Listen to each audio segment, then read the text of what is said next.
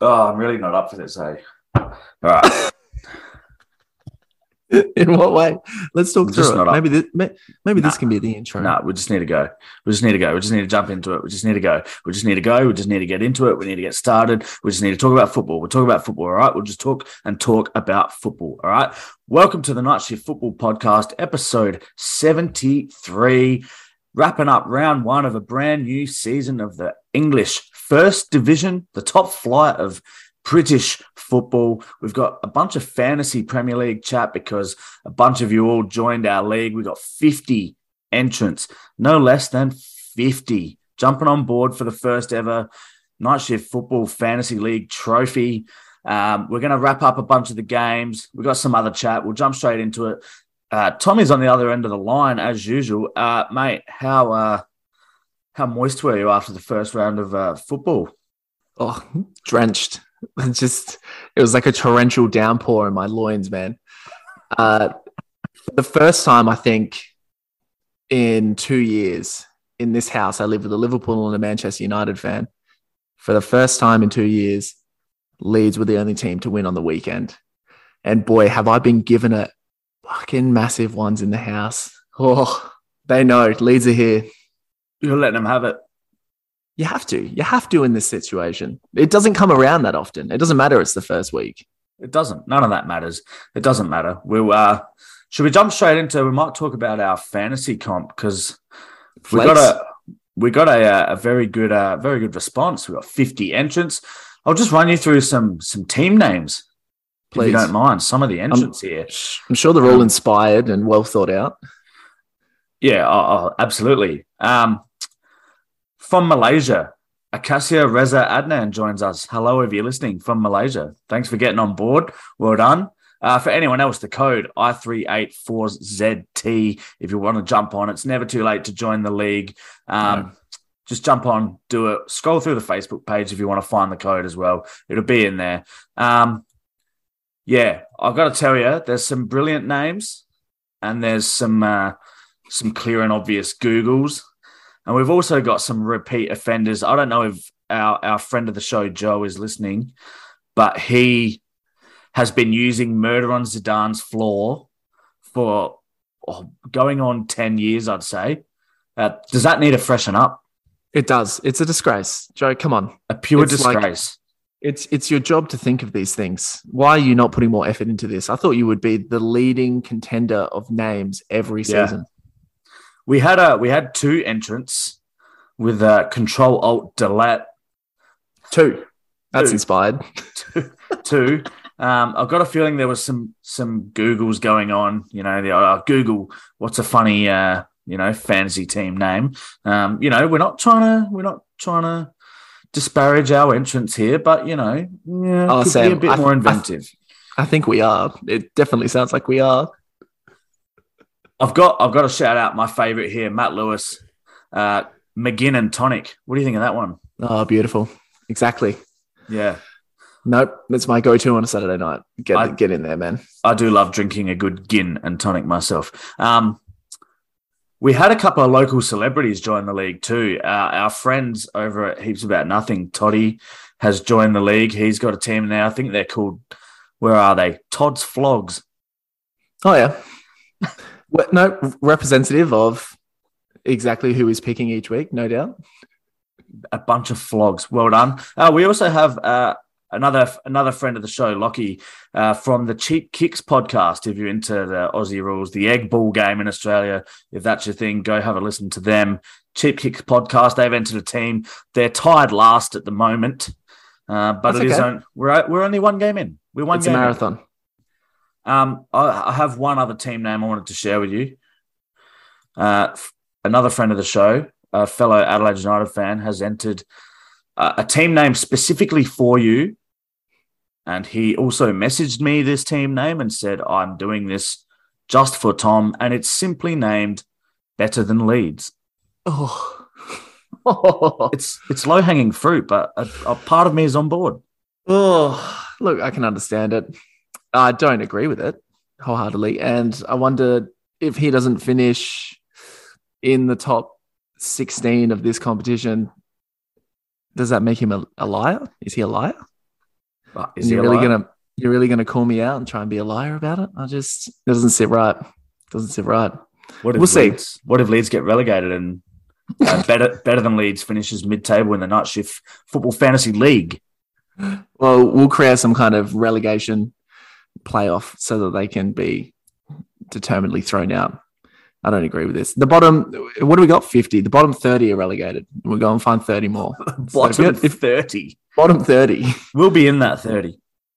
I doubt it. We've started strong. We've started strong. Although we burnt a couple of points on the bench, we could have been stronger. We did. We did burn a couple of a couple of points. We uh maybe we got the goalkeepers wrong because uh Mm. Brighton ended up creaming United at Old Trafford, which we will get to. Oh boy, Yes. will we get to!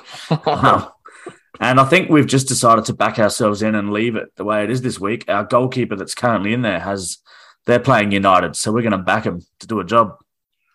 I, I can see clean sheet. Uh, the problem is he won't get like a save bonus because I can't see them troubling him whatsoever throughout the game. But definitely clean sheet, lock it in. Love that. You heard it here first. Brentford keeping a clean sheet this week against United, and probably how many are they putting away? Three, four. Somewhere in that vicinity. Yeah. Five. We don't have any Brentford outfield players, so I don't really care. But as long as they keep it to nil.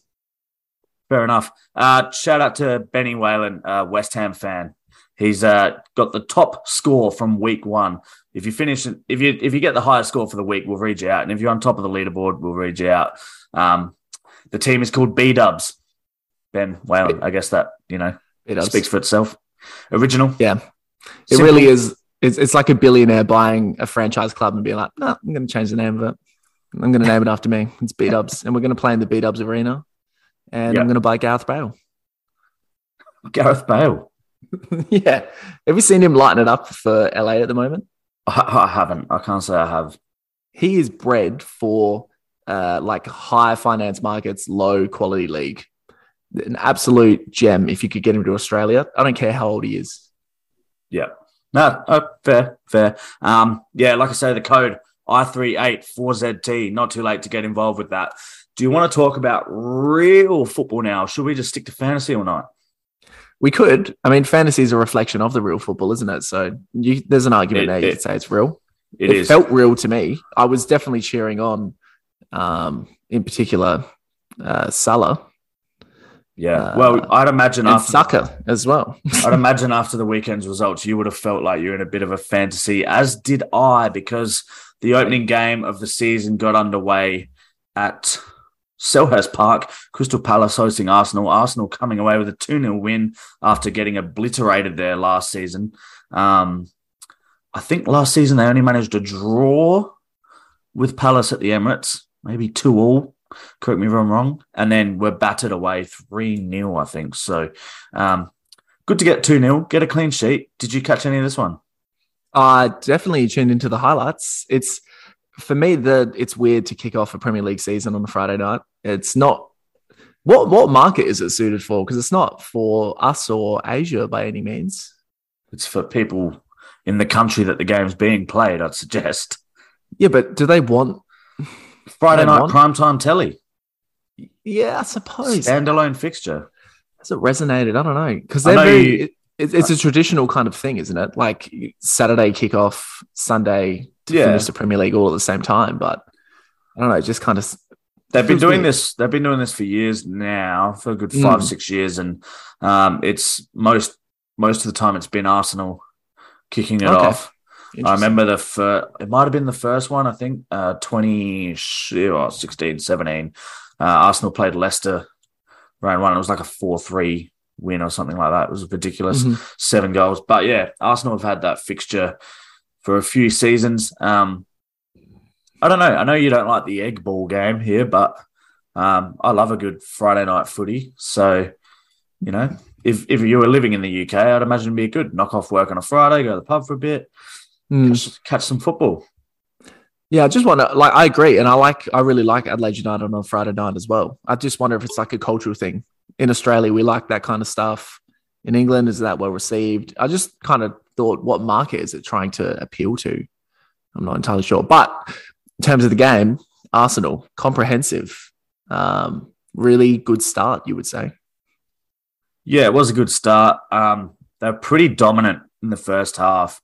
Uh, they looked like they probably could have put a few more away in that first half and got the game to bed. Doesn't always work that way. Second half was more the sketchy Arsenal that we've known. Uh, Palace, Palace play some good football. They they know how to get their foot into a game and get a bit of a stronghold on it, and they did this.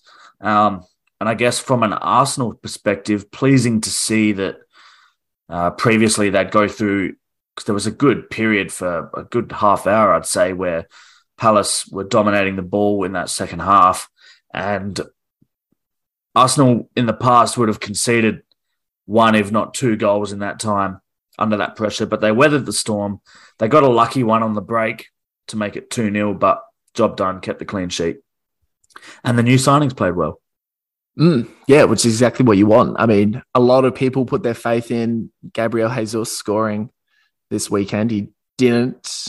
He played uh, very well, think? though. Yeah, what do you think? Yeah, he had an excellent game, especially in that first 20 to half an hour. He was creating a lot. His, um, yeah, he's, he, I guess I was ignorant of his ability before signing for Arsenal, but the way he works with this attack, where they're just so dynamic and they all bounce off each other and, um, you know, zipping the ball around like like we used to remember the great Arsene Wenger sides doing. So this team's obviously nowhere near that yet, but it's that that style that everyone it's kind of knew that yeah. knew Arsenal for was the the slick passing. We all remember the Wilshere goal, some of those types of things. So um, yeah, he he looks like a good fit and he played really well, just didn't get the goal he deserved. I think the highlight for Arsenal would be uh, Zinchenko played really well. I think the other yep. highlight would be William Saliba, who okay, cool. signed for Arsenal when he was 19, has spent two seasons out on loan, much to the frustration of Arsenal fans who were pretty annoyed, screaming out for a centre back, and this kid looked the goods. Uh, he's come in now, he's still only 21. Um, and he looked exceptional at the back there. He was so solid. Um, slotted into the centre back. They pushed Ben White wide, wide into a right back role. He he was on Zaha most of the game, did a good job as well. But Saliba, some crucial slide tackles, perfectly timed, very solid at the back. Good game. That's I, I really like Arsenal's back four and its uh, like kind of flexibility that it can go to a back three if you want to have the three big guys central like uh, Gabriel, Ben White, Saliba. Um, but yeah, you get that flexibility with Ben White because he has the mobility and the athleticism to run with a winger as well as sit in and play the ball. And, you know, he's, he's handy going forward as well. So there was a lot of scoffing when Arsenal, you know, maybe they did pay overs for him, but this is a guy that has like a huge career ahead of him. And you think that kind of investment, if it pays out over five to 10 years with the guys as, you know, as versatile as him in the back line, you can have a great you can have a great time with Ben White. Yeah, people laugh because uh, it's just what you do with Arsenal lately. It's everything they do can be turned into a joke, even yeah. when it's not really, because that's just the uh, the modern the modern social media world. Um, we'll move on to the Saturday games. The early kickoff. I don't think anyone saw this coming. We had Salah as our captain in fantasy league, like most people did, expecting a big one here. Um, newly promoted Fulham, missing half a grandstand, but they held their own two-all draw. The big Serb got up for a double. He made Trent look like a, a nobody and made Van Dijk nibble at him like a, like, I don't know, like a like a like a fish going for the hook. I have nothing. I had no analogy there. That'll do.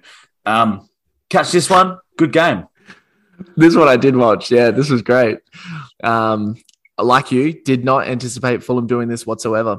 Like you just you look at this kind of fixture and you think, yeah, it's away from home, but Liverpool should be able to flex, get up into a different gear, and uh, you know run away comfortable winners. Uh, you know the guys that stood up for Fulham, Mitrovic, um, uh, you know potentially. Uh, the midfield trio as well. They they performed really well, and it was just the kind of people that they cast doubts upon coming into the season. Would they be able to perform? and they absolutely showed their doubters up. Yeah, they had um Andreas uh, Andreas Pereira in there, getting around in centre midfield um, with the is it Palhinha, the Palhinha as well, and Harrison Reed, who I think has been at been at Fulham for a little bit, but um, they just I don't know, they just did a bit of a number on them there in the attacking positions, and they were unlucky. They was it Cabano that hit the post as well in the second half. Uh, it could have it it could have been a worse result for Liverpool. But then in the second half, they fight back and they hit the crossbar with moments to go, and it could have gone the other way. There were some brilliant defensive moments from Fulham, and I think that was the most pleasing part is that they've they've they kind of played an expansive style in the championship because I think teams have figured out that's what you've got to do if you have the players at your capacity. You have to actually go out and bully, you know, the mid-table and lower league teams and to be able to get up. But then you have to adjust as soon as you get up because you are small fry straight away. And I think we're seeing that more and more now. We saw Brentford still try and play last season their attacking style that they like, but they were also defensively quite sound and they were able to ground results out like this. And Fulham come up and they were so organized, man.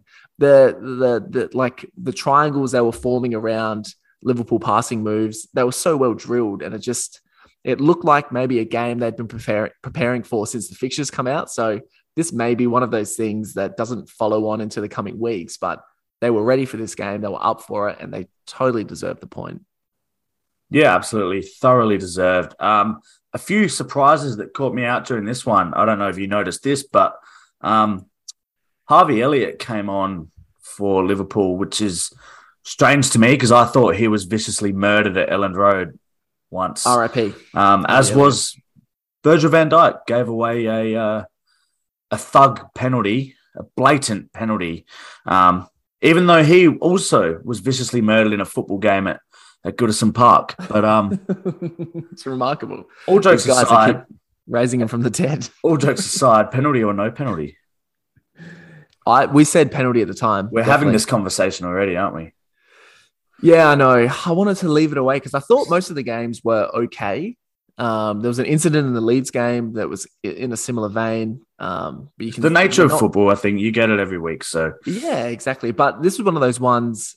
As soon as I saw it, I thought a pen, and then you see it slow down, and you're like, "Oh, it's definitely a penalty." I don't understand why they're not over, overturning this. Um, I, I, can't explain it. I, did anyone give any post match thought as to why it wasn't? I, am not sure.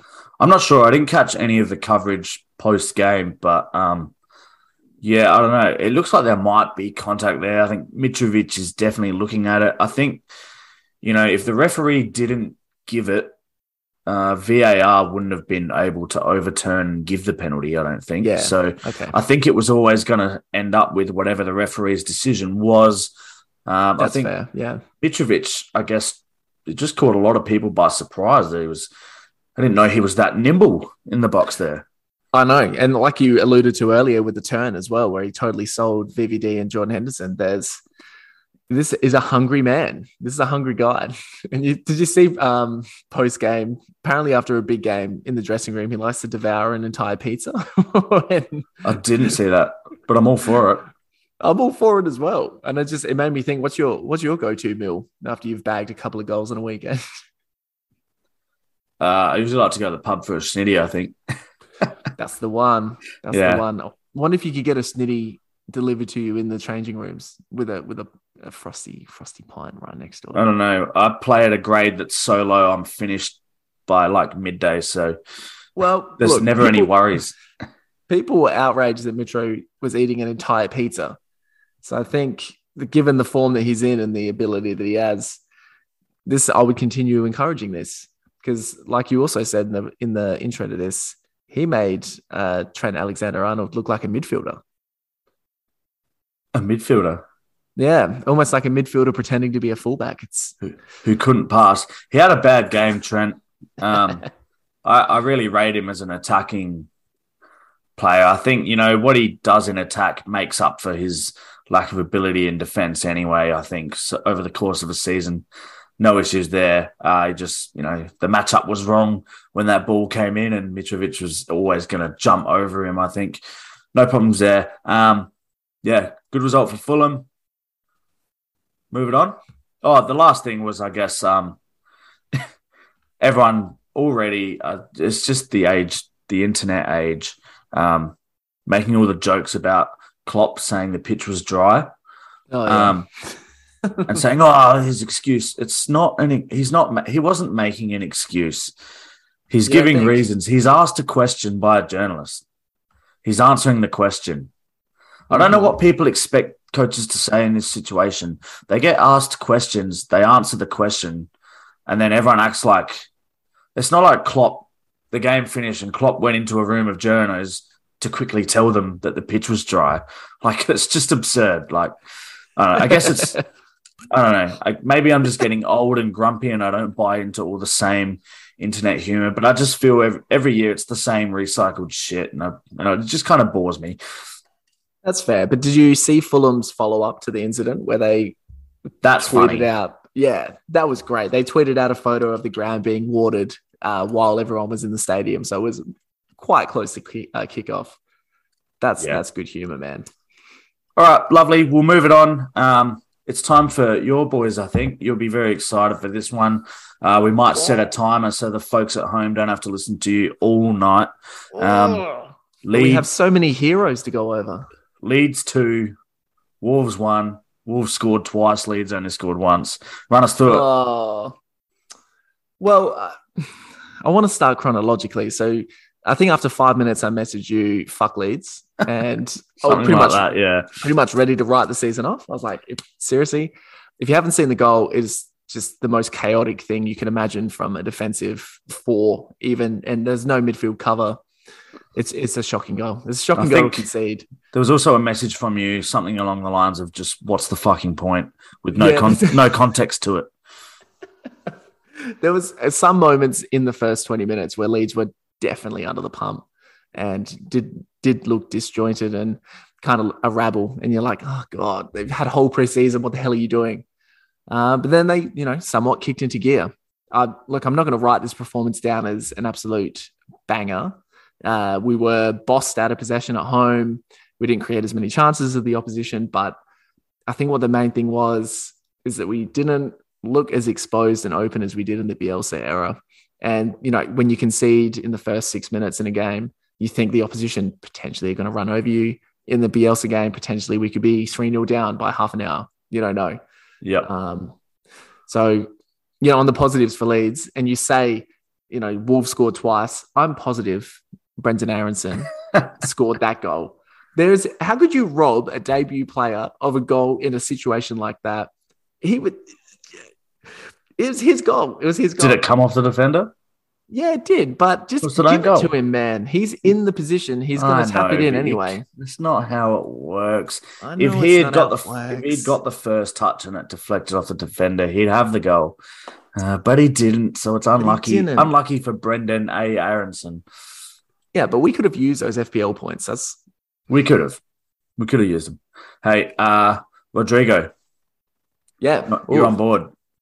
Of course, I'm on board. I've always believed in this guy. He was Spain's number nine for oh the period when we signed him, and then we managed to dilute him to out of the squad and to like a false attacking midfielder. But now, you know, potentially Jesse Marsch has come in and sees an actual plan for him, and there was that thing when he came in and he gave him a, a more more responsibility in the dressing room, put him into the leadership group.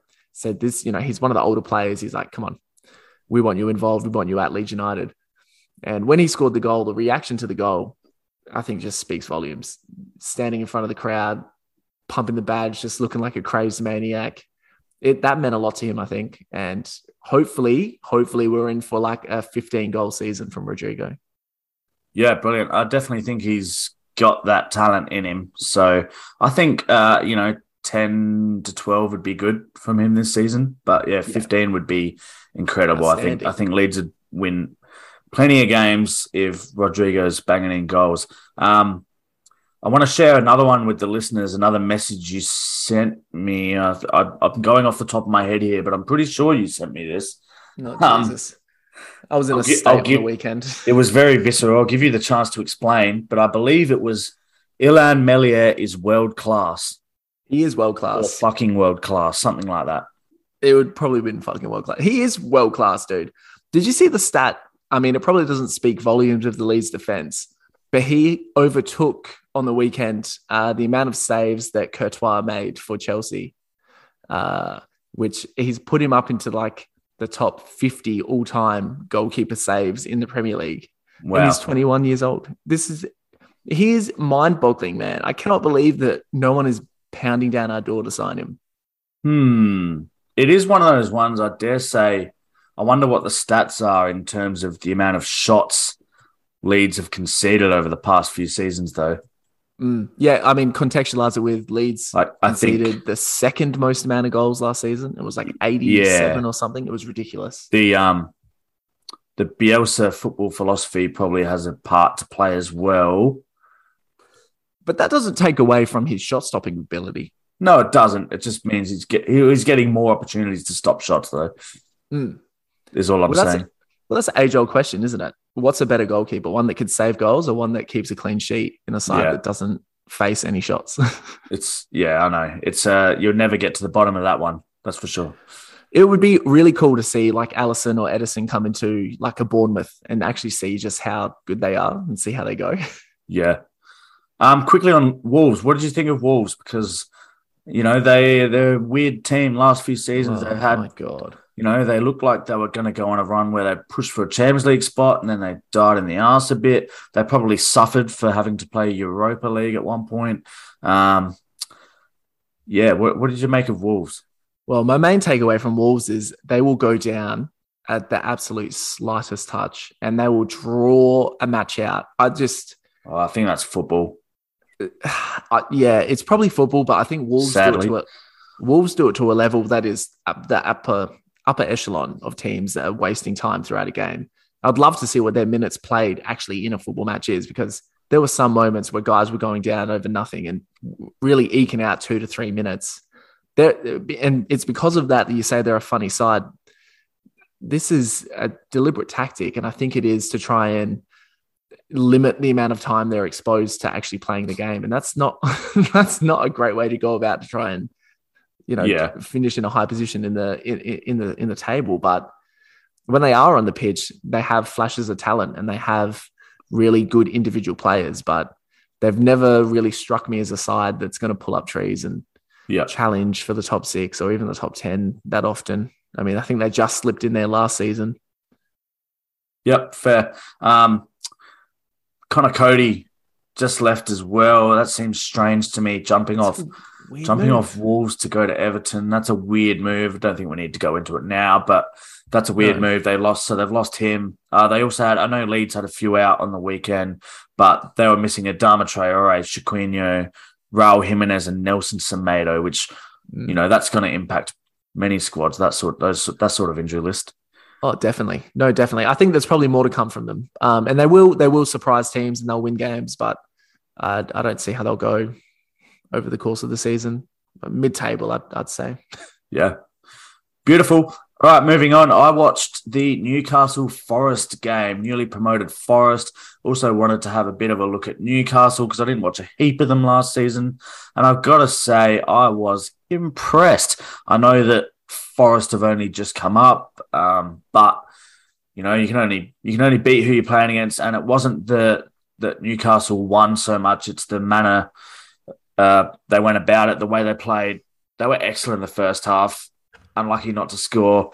And then uh, second half, it took an absolute belter from Fabian Schär to break the deadlock. And then Callum Wilson's got a nice finish too. But this side, I don't know. I, I honestly, oh, Allan Saint-Maximin is probably their weakest in attack, I'd say, Oh, interesting. purely due to his his inconsistency. There's just not a whole lot of end product there. When he's on, unreal, but he just doesn't seem on a lot. He does lots of fancy stuff that ends in a basic pass, you know. Okay. Um, but that midfield three, very good to watch. Bruno Guimaraes has been unreal since he came in uh, in January, and Joelinton, who's apparently um, Kante these days, and Joseph Willock. So um, good midfield. They've got their back line kind of sorted there. With Trippier back in, Schär playing well, Matt Targett coming in from Southampton. I can't remember if they had him last season as well. yeah, potentially. I'd go sure. that. And then, you know, they've still got Sven Botman as well. Sven Botman didn't start their new signing. Um, but Yeah, well, that's they, it. They, they That's it.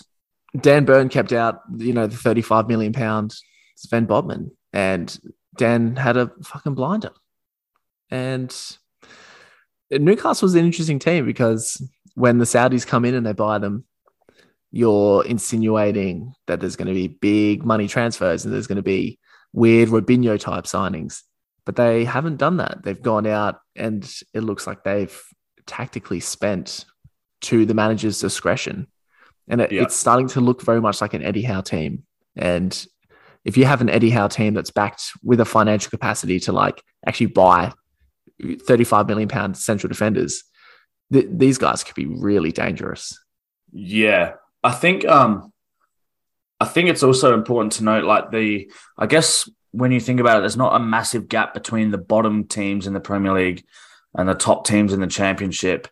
And Newcastle were awful last year for periods of time, um, but to look at how quickly they've turned that around. Nottingham Forest coming up, we're a good team, albeit a very different squad at the moment. They've spent the money, uh, but some of these stats, like uh, nine shots to one on target, eight shots to two off target, um, 62% possession to Newcastle, 11 corners to one, uh, just completely dominant.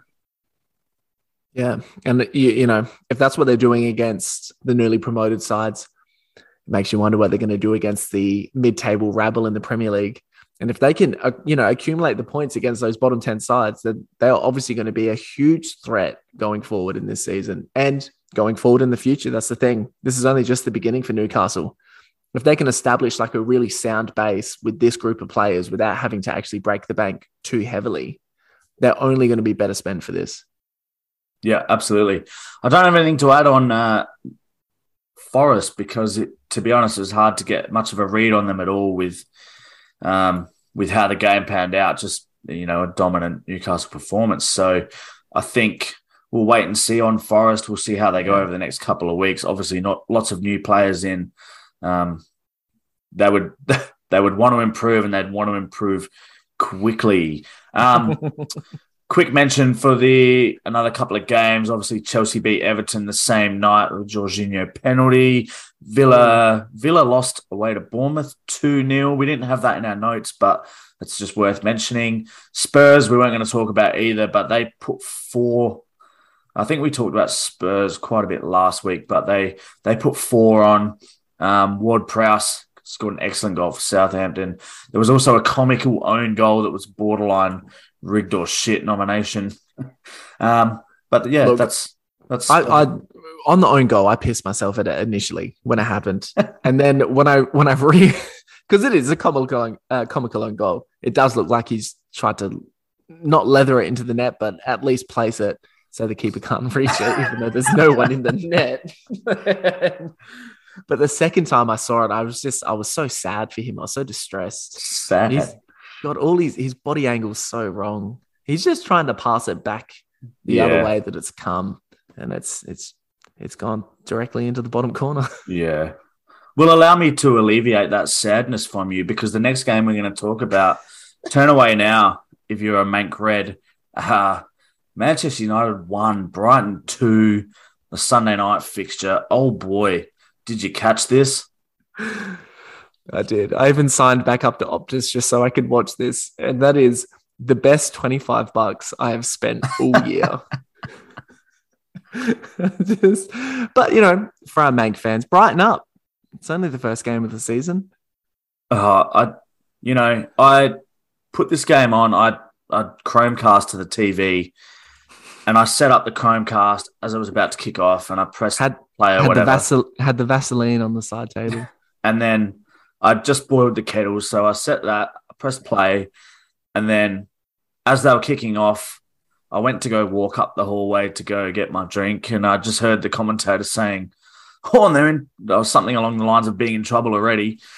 And I go back, and um, Brighton have hit the side netting within the opening seconds somehow. somehow this is one of the best drilled sides in the Premier League. If you know he's Graham Potter, you know I gave him my manager of the season, uh, the previous Premier League campaign. The job he did on Ten Hag and Man United in this game has been so undermined because of how funny it is to see Man United lose at Old Trafford on the opening day. But Yep. he was brilliant and his team was brilliant.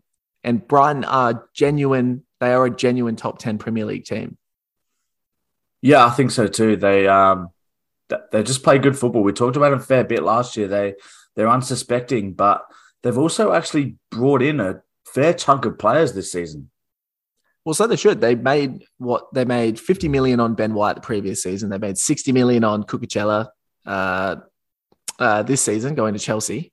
Who didn't he play at Chelsea on the weekend as well? That's quick debut. Um, they have made huge money on just you know doing exactly what they're doing. Uh, oh, uh, Bissouma as well, who went to Spurs, I think for 40 odd mil or something around that vicinity. Yep. They are they are who Leicester wish they could be right now. And it's because they have a manager who buys players that he knows he can fulfill their potential. And I've all the respect to Graham Potter. He won't be at Brighton by the end of the season, is my tip. Oh, that's a big call. Um, I hope he does see it out. I want to see how far they can go with this lot. Um, the Guardian pod that we both listened to, I know they made a bit of a mention about Danny Welbeck saying he never really looked dangerous, but and you know he caused he doesn't really look dangerous, but he did cause United lots of problems at the same time. He did. He did. And, um, you know, you and I had the conversation is it going to be uh, Maupay up front or Deniz Undav, the new signing? Ended up being Danny Welbeck. And that almost took me as much surprise as Christian Eriksen starting up front for United, but we'll, we'll get onto that. Yeah. Welbeck did throw himself around and he definitely caused. Uh, this comes back to Graham Potter again, I think. And like Welbeck was great, don't get me wrong. Um, he was definitely, uh, you know, instrumental in the, in in the first goal, definitely in the build up. But there has been a lot of chat post this about um, the new central defender that signed for United, Martinez. His diminutive size has been picked up, only five foot eight. Do you actually think that's a problem for a centre back to be that size? Do you think Danny Welbeck had an easier game because he could bully the the new centre back? Uh no, I don't. I don't think so. No, he was. He's pretty mobile in his game. Welbeck. He does. He's not really the bullying type. Um, he does a lot of running, gets around a bit. So uh, he was kind of targeting both channels too. He was picking up the ball a lot in the space, especially in the first half, in the space kind of between Maguire and Dalot. So mm-hmm you know, that was the other side to Martinez. I don't want to read too much into that. We'll go to United in a second, though. I, I can't wait. But uh, we're really teasing this out. Pascal Gross is worth a mention for a double, uh, right spot, right time. And um, I can't remember if it was the first or the second goal, but there was no one within miles of him tracking him at the back post. Yeah, was it the second one? Because I thought that was the one with De Gea really kind of weak, weak hand away. Like in my mind, I always imagine Eugene Galekovic, his big, strong right hand, always flip that ball past the post, a shot across goal. But that to me, it just it reached him in a way that he should have been able to get it out of the danger zone. But yeah, full credit to to Gross. Like, yeah, and there was a really good stat during the game. Uh, whenever Pascal Gross scores for Brighton against Man United, they they they don't lose, and it's happened again. It was like the fourth game in a row or something. First, Love that. First time Brighton's won at Old Trafford. Records continue to fall for Manchester United. Yep, brilliant. You also managed to squeeze in there that Eugene Galekovic is better than David De Gea. That's how I heard it. Um, That's exactly what I meant. Let's talk about Man United. Let's Man United. Let's try and be a bit serious here, though, because uh, you know, from a if you if you were to look at this from a neutral perspective or from a United perspective, how can uh, you know Christian Eriksen starting up front? Um, the Fred, I don't know where to start with this. Fred and McTominay are still Again. the center midfield pairing that we know just does not and cannot work. Somehow, this still has not been addressed. I'd be filthy about that aspect of the team if I was a United fan. Um, they've also they've clearly got an issue up front because Ronnie isn't fit yet, but it seems like Ten Hag is willing to let him get there. Um, Martial came out with an injury. I feel like he maybe would have started, but it left a I don't know Christian left. I don't know how you would describe Christian Eriksen these days, but it left him with the starting job up front. Not as a striker. That's not how I'd describe him. It broke all of the group chats I'm in as soon as we saw the team flash up and it said Eriksen up top. Yeah, there was a lot of that. There was every non Manc red convulsing in laughter, every Manc red assholes tightened to the point where nothing was coming out. Because I think you kind of know from that point on, oh shit, we're not going to score goals. And we know we can't defend. How the fuck are we going to win this game? And that plays into the Fred McTominay, the McFred midfield Yeah. partnership. I genuine, I genuinely think in in a top in a bottom 10 side, that midfield partnership would get you relegated. Oh, I don't know if I go that far, but It'd It's- send you down. bad. If you were, if that was Southampton's midfield partnership, they'd get relegated. oh, I feel like you could probably have one It's Fred, isn't it? and maybe not. The, it really depends what sort of game you're playing. Um, Nah, McTominay is not a Premier League footballer. I, I think he's a Premier League footballer. He's not a top half Premier League footballer. Um, Fred might be with the right partner. Um, but he seems to be the one that cops the most hate. But I just think the pairing, the pairing together is just like it just can't work. I just don't know how it's still a thing. Uh, yeah, baffled, completely baffled. Do you think um, the rumored signing of Adrien Rabiot will fix it? Uh, no, No, definitely not. no, this is a guy that hasn't been able to secure a consistent starting role at Juve for years. So, uh, or PSG, he's played lots of football, but never been like the number one choice starting midfielder. I don't know if No. He's the guy you want to turn to. Another guy who's probably not who you want to turn to, even though it's been rejected, is Bologna rejecting bids from Manchester United for Marko Arnautovic. That's wild. What a wild transfer rumor. That is. Arnautovic, say Bologna accepted it, is Arnautovic the answer? Uh, no, I just I I refuse to actually believe this to be true. I just I feel that way as well. I feel like it can't be true. it's beyond any kind of realistic transfer movement for Man. Why why on earth in a team that is is divided as Manchester United would you bring that kind of personality into the dressing room? You've just got rid of Pogba. You try, you know, you not to say he is destructive as a Arnautovic, but this guy will blow up dressing rooms. Yeah, And you, you could see United finishing in the bottom half if they actually signed this guy. yeah. Well, there you have it. I, um, you know, I don't like to. I mean, we love we love sinking the boot into United on here, obviously, but I also there is a part of me as a a, a neutral part of me that just wants answers to how these things can happen because I just remember. Mm.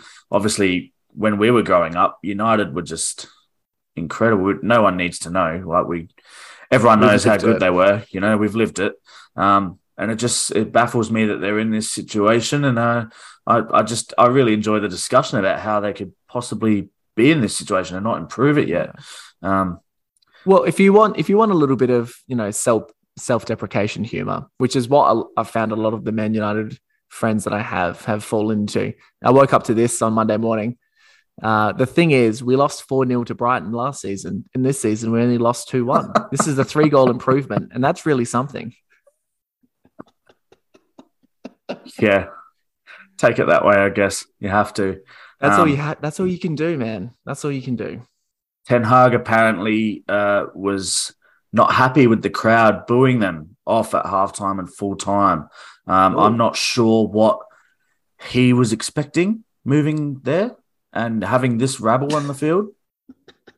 He needs to take some of this self deprecation onto his own self. I think so. I mean, you know, I think he's a good manager, and I think given time, he could probably do a good job with a, a side like United. But I, you're not going to get anywhere very quick if you're already upset that fans are booing. I'm not sure what you thought would happen. Um, Mm. Manchester United is just a club that sh- should always be ridiculed if they don't win at home. Thank you. Just So- don't take it. Don't take it so seriously. Just be like your players on the field. Don't don't worry about it. It's not a big deal. We'll move over to the other Manchester side now. Uh, sorry, the other game on at the same time. Leicester and Brentford had a pretty eventful two-all draw, but we're not going to talk about it because I think we both everyone was on the United Brighton game. So unlucky Leicester and Brentford fans, but we'll get to you next week. Uh, Man City. Uh, I guess this is really just a Haaland chat, isn't it? Because I can't wait. um, Finally. you know, I think from what I've I've obviously been watching this guy for quite some time, um, watching Dortmund games. I I I feel like I know there's all that hype around Haaland, but I'm still listening to a lot of the football discourse this week and a lot of the a lot of the media and just what people are saying online. Uh, you really can see that lots of people have only seen kind of the highlights of Haaland um, and haven't actually seen him play properly all that much because not a lot of people tend to watch Bundesliga. If they're watching the Champions League, they're probably not watching Dortmund or Europa League, whatever it may be. Um, but yeah, he's come in little up, and people are absolutely losing their minds over this guy, and rightfully so. Rightfully so. That's I cannot express more gratitude to you, Sam, for alerting me to this guy a couple of years ago. You were telling me this is Haaland is the next big thing in European football and fucking hell has he announced himself. Get rid of all of the community shield trash. Who cares?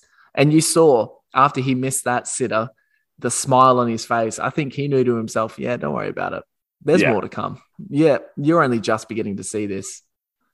Yeah. The um you know, even in that game, his movement was. Mm, um, I've heard some chats this week as well about how in that Community Shield game, they probably there's a few times where Haaland made the run that he always does, where he looks to get in behind, but Manchester City don't necessarily play that style of football. It's very much a build-up process.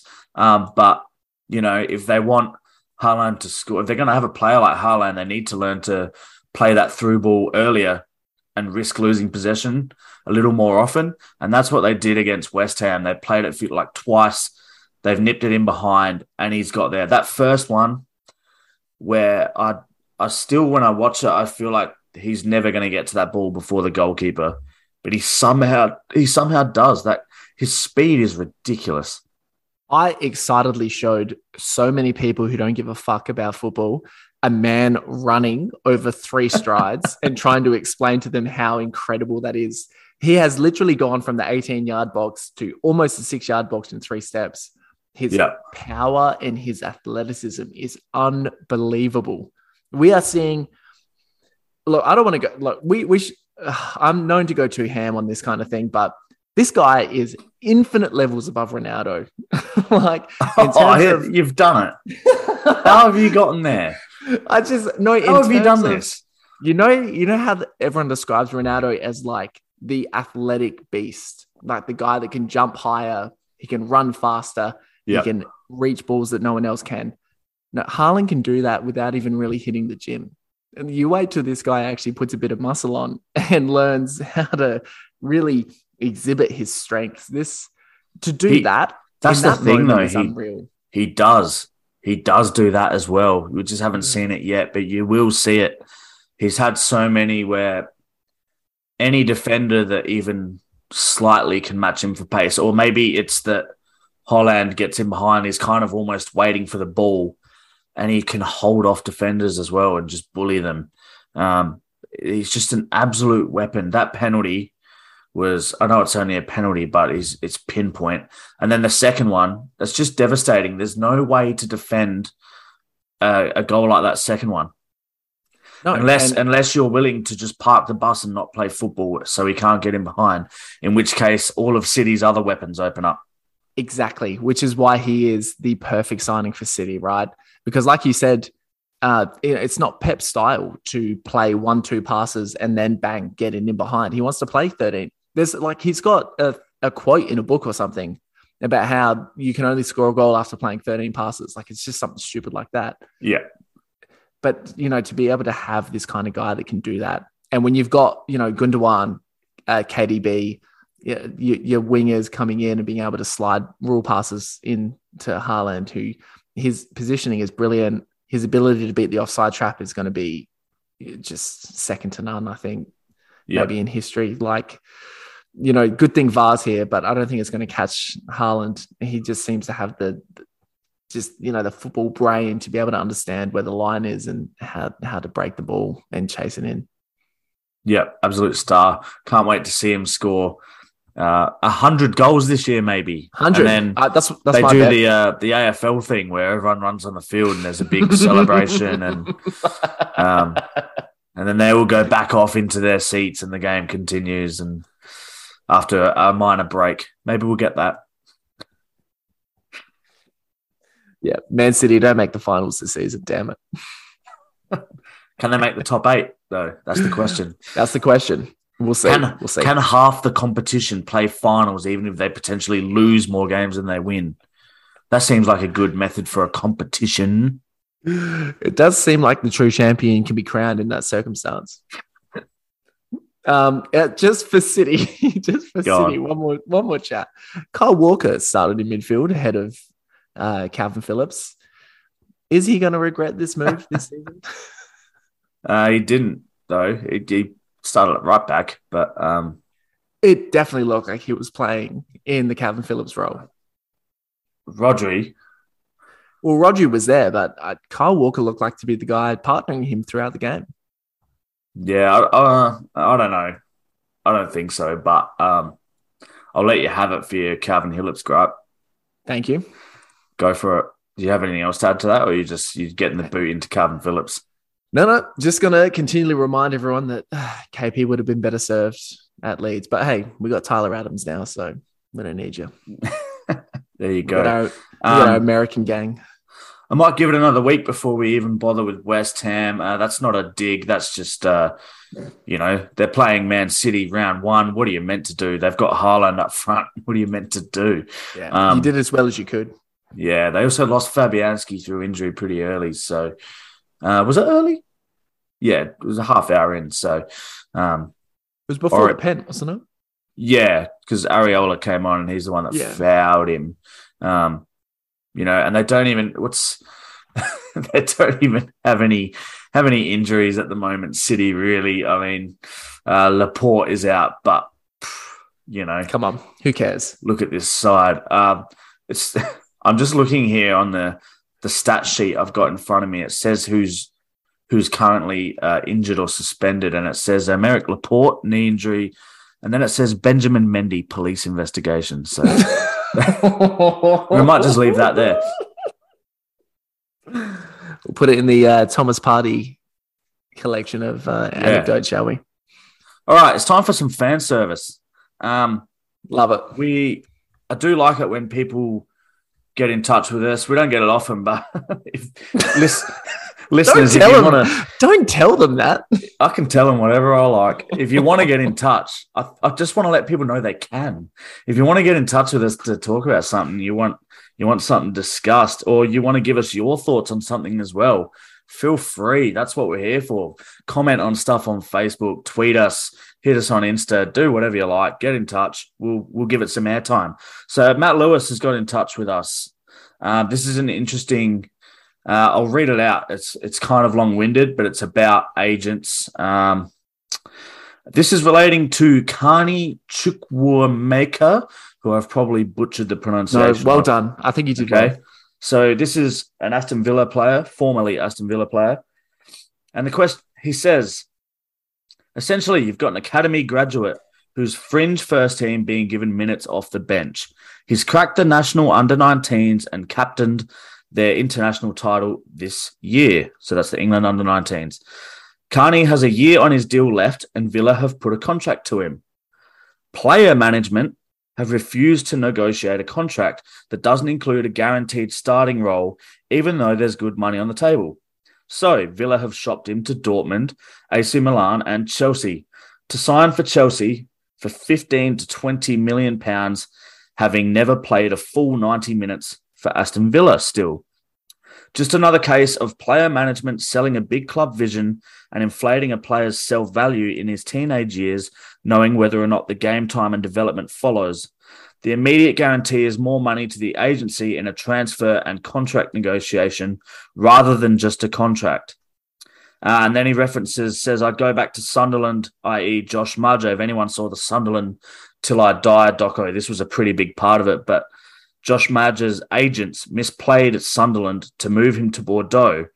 Um, and in doing so, uh, the agency won with the immediate percentage of the deal going to the agency, but the player went to a club who didn't need or use him.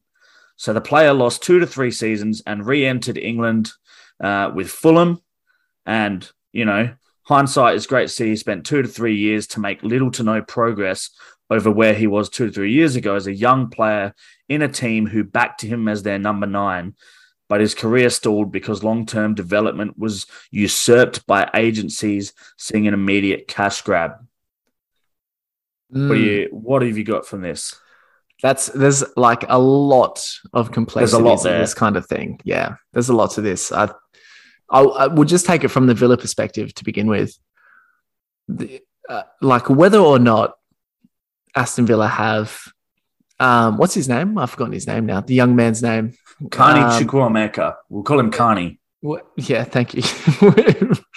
Whether they have Carney's first team intentions in mind, I personally don't see anything wrong with an individual coming to their employer and saying, I will sign a new deal upon these conditions. It just, from like an industrial relations perspective, Yeah. it's a worker exerting their rights Yeah. of their terms to their employer. But the thing is, it gets unethical when the agency kind of starts to dictate terms to suit their financial interest. But the agency can only do that kind of thing if the individual allows them into the into the scenario. And so, surely, the it's it's it's the academy players that don't need to be a part of these player management agencies but they feel they do, but they, they really they they don't have to be a part of these agencies whatsoever, right? I wouldn't have thought so. I mean, I guess we're talking lots of money. I guess Too much money. I think you know. It, I was thinking about this the other day, and you know, I you know, what if if I was in this position? Um, I think it's it it'd be important to have an agent or someone, someone who was able to read over the terms, um, and the the t- you know all the T's and C's and the fine prints of a contract, things like that, to make sure everything's legit. But then ensuring that you have the ultimate choice. I feel like so many players are just they just they don't care. Hmm. Um, they're happy to leave it with an agent to make decisions for them, which baffles me. Um, and it puts them in this tricky position where they're used as pawns by agents. Um, I just I don't know. I don't understand why a player can't just still make a decision for themselves. That's I'm in the same boat, and I mean, I guess they are they're very young, and so we're talking about academy players. So these are guys anywhere aged between 15 to 19 years, even 20 years, maybe. And you know, the the idea of having an agent, I think, makes sense in this like hyper capitalistic environment that football exists in, which we shouldn't. When we talk about agents, we we you know it's hard to push that kind of thing to one side because agents really you know, I, I kind of think it's lazy when they say they're ruining football because agents are just they're just trying to profit from the conditions in which global football is set. And it's Yeah. like that that they're more maggots than leeches because they just they kind of pick away at the the dead skin. They don't actually come in and destroy anything. Okay. But to, to try and say to try and say academy, you know, teenagers need representation. It just it seems so stupid to me. Like you would get far further employing a lawyer to look over a contract than you would an agent because an agent has a financial interest in the contract being signed in some circumstances. Whereas if you just employ, and this is where I think the clubs need to have more of a say. Like maybe Aston Villa need to be offering out a club lawyer to all of these kids to read over contracts that are being sent to them and their families. You know, there's more to say about a, a- an academy product having a good family unit and like a trusted circle of people that can make decisions for them because they're they are in some circumstances too young to be able to make these kind of life changing decisions. Yeah. And when you talk about a guy, he wants first team football at Villa. And so if Villa can't offer him first team football, I see no problem with him leaving to go somewhere else. But that's the thing is, if he's not guaranteed first team football at Villa, is he getting? Is he going to get first team football at Chelsea? Well, no, but I think it's it's the scenario where, you know, they, they talk about the box trick where you can you get a box which has a prize in it and someone else has a box. And then you get the opportunity to swap the box if you want.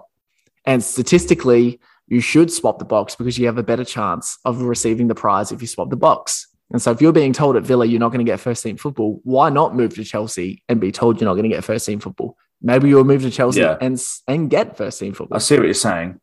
Um, I don't know. I just want more. God, I just really wish players would take more responsibility. Um, in that message there, Matt sent us. I was reminded, like the Josh Maja thing in the Sunderland doco, Where, so where sad, dude. and Marger just. But part of me has little sympathy because he doesn't make any of these decisions for himself. He from the- whole time he hides. Either they are making the decision and they hide behind saying it was the agent, or they really aren't making any decisions and it truly is the agent. Either way, the player needs to get a grip and sort Exactly. it out. Um, I think what you know, Lewis is right to be uh, salty about this one because he's a Villa fan and they've lost an academy player who looked, you know, had great potential. Um, I just, you know, I think what he's trying to say is we're very like it's very likely a player like this in two or three seasons' time ends up at a team in and around the same mark as Villa, um, and is just has not really progressed in that time because of not getting first team minutes. Um, I don't know. I mean, it, yeah, like you said, it comes down to the individual at that point, whether or not they have a clearer vision or they're being informed of a, a proper path uh, forward in football. I mean, he'll be lucky to be in a team that's at Villa's level. You could see from this situation him dropping to the championship or even lower in order to actually properly develop, and he'll be a late bloomer and all of that. It's it's it's a really tricky situation that almost makes me think the American and Australian draft system might actually be a better way to develop youth players. A draft, you reckon? A draft in a way that the top clubs can't hoard all of the best talent. Yeah. And so the the lower clubs are actually receiving the better players who they actually need in those positions and they will play them to develop them. Yeah, fair. Interesting one, isn't it? I don't, I don't um, have an I don't have a count of that right now on the spot. because I've but- always, as much as you say that I don't like egg ball, I really like draft night, and I like the concept of a draft of a draft system. Yeah. mainly because it it it is it, it's almost it's socialist in a way because it gives the best talent to the worst teams, and I think that would Yeah. be if you actually want to develop products, that would probably be the way to go forward. Yeah. It's not going to happen in the footballing world where the Never. dollar's king and uh, you know if you got the most money you have the best team um, it's just how it goes now that's what we're stuck with um, But yeah, at the end of the day, I'd say I, I, my blame comes with the clubs like Chelsea and Dortmund and stuff that want to buy these young talent and Yeah. not have the intention to develop them. That's where the issue lies. It's not with the player or Villa Oh, or the player be- agencies. can't believe you've lumped Dortmund in with Chelsea in that respect Well, if Dortmund, they literally started an 18 year old up front on the weekend because they haven't signed anyone to replace Haaland but you can't say that Dortmund a- aren't a team that go and invest in youth academies in different nations, bring them to their club, and then look to sell them at an inflated fee. They do. But to do that, they, do. need to develop them and then sell them on, which is what they do. They don't tend to have, I think, all I'm saying is it's unfair to put them in the basket with Chelsea, who have been Okay, found yeah. guilty in the past of, you know, hoarding these guys and then just. How many players did they have on loan at other clubs last season? Like, it's ridiculous. It is ridiculous. But I wonder now the lie that you sold Manchester United about Jadon Sancho. That's that's you know Dortmund trying to say he was a good player. I don't know. did you ever watch him play for Dortmund? Man was unreal. Gone to Manchester and he's. I'm just poking bears. I know, but. Oh, it's make Where Fred and McTominay make Emre Can look like Maradona.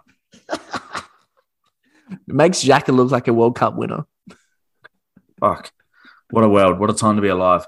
Um, yeah, uh, nothing else to add for this week. No, that was a great question by Matt though. I enjoyed enjoyed thinking about that mainly because I Yeah, it's did. I, initially I wanted to fall on the side of you know agents of shit, but it's just it's They are, symptomatic. but it's yeah, symptomatic. They are shit, but they're also, they're not the only shit people in this business. Um, that's all I got for this week, I think. Um, Serie A gets underway coming up. Bundesliga's just got underway. We'll probably give those those uh, those leagues a few weeks to get going before we have a bit of a look and have a bit of a chat about them. Um, last little note: uh, we're recording this on a Tuesday night. Wednesday night, we're not. Obviously, there's no Adelaide edition of the pod this week because they're not playing. But important to note: Modbury are hosting Macarthur, A League Club Macarthur. Dwight Yorke down at Gepps Cross on the Wednesday night. If you hear this before then, I reckon get out and have a look. I reckon that'll be a good game. Um, Macarthur probably roll them in, but you know that Modbury team has some talent. And they got some fight, man. They're ready to go. You don't make the round of 16 without being a handy unit. And this is great. This is so good, man. yeah, they are good. Suburban um, Adelaide grounds. Oh, come on. I've watched them play. I've watched them play a few times this year um, and a fair bit last season. Good side. They're captain in midfield, pretty good. Uh, Fonseca, I think. Uh, the two the two McCabe brothers.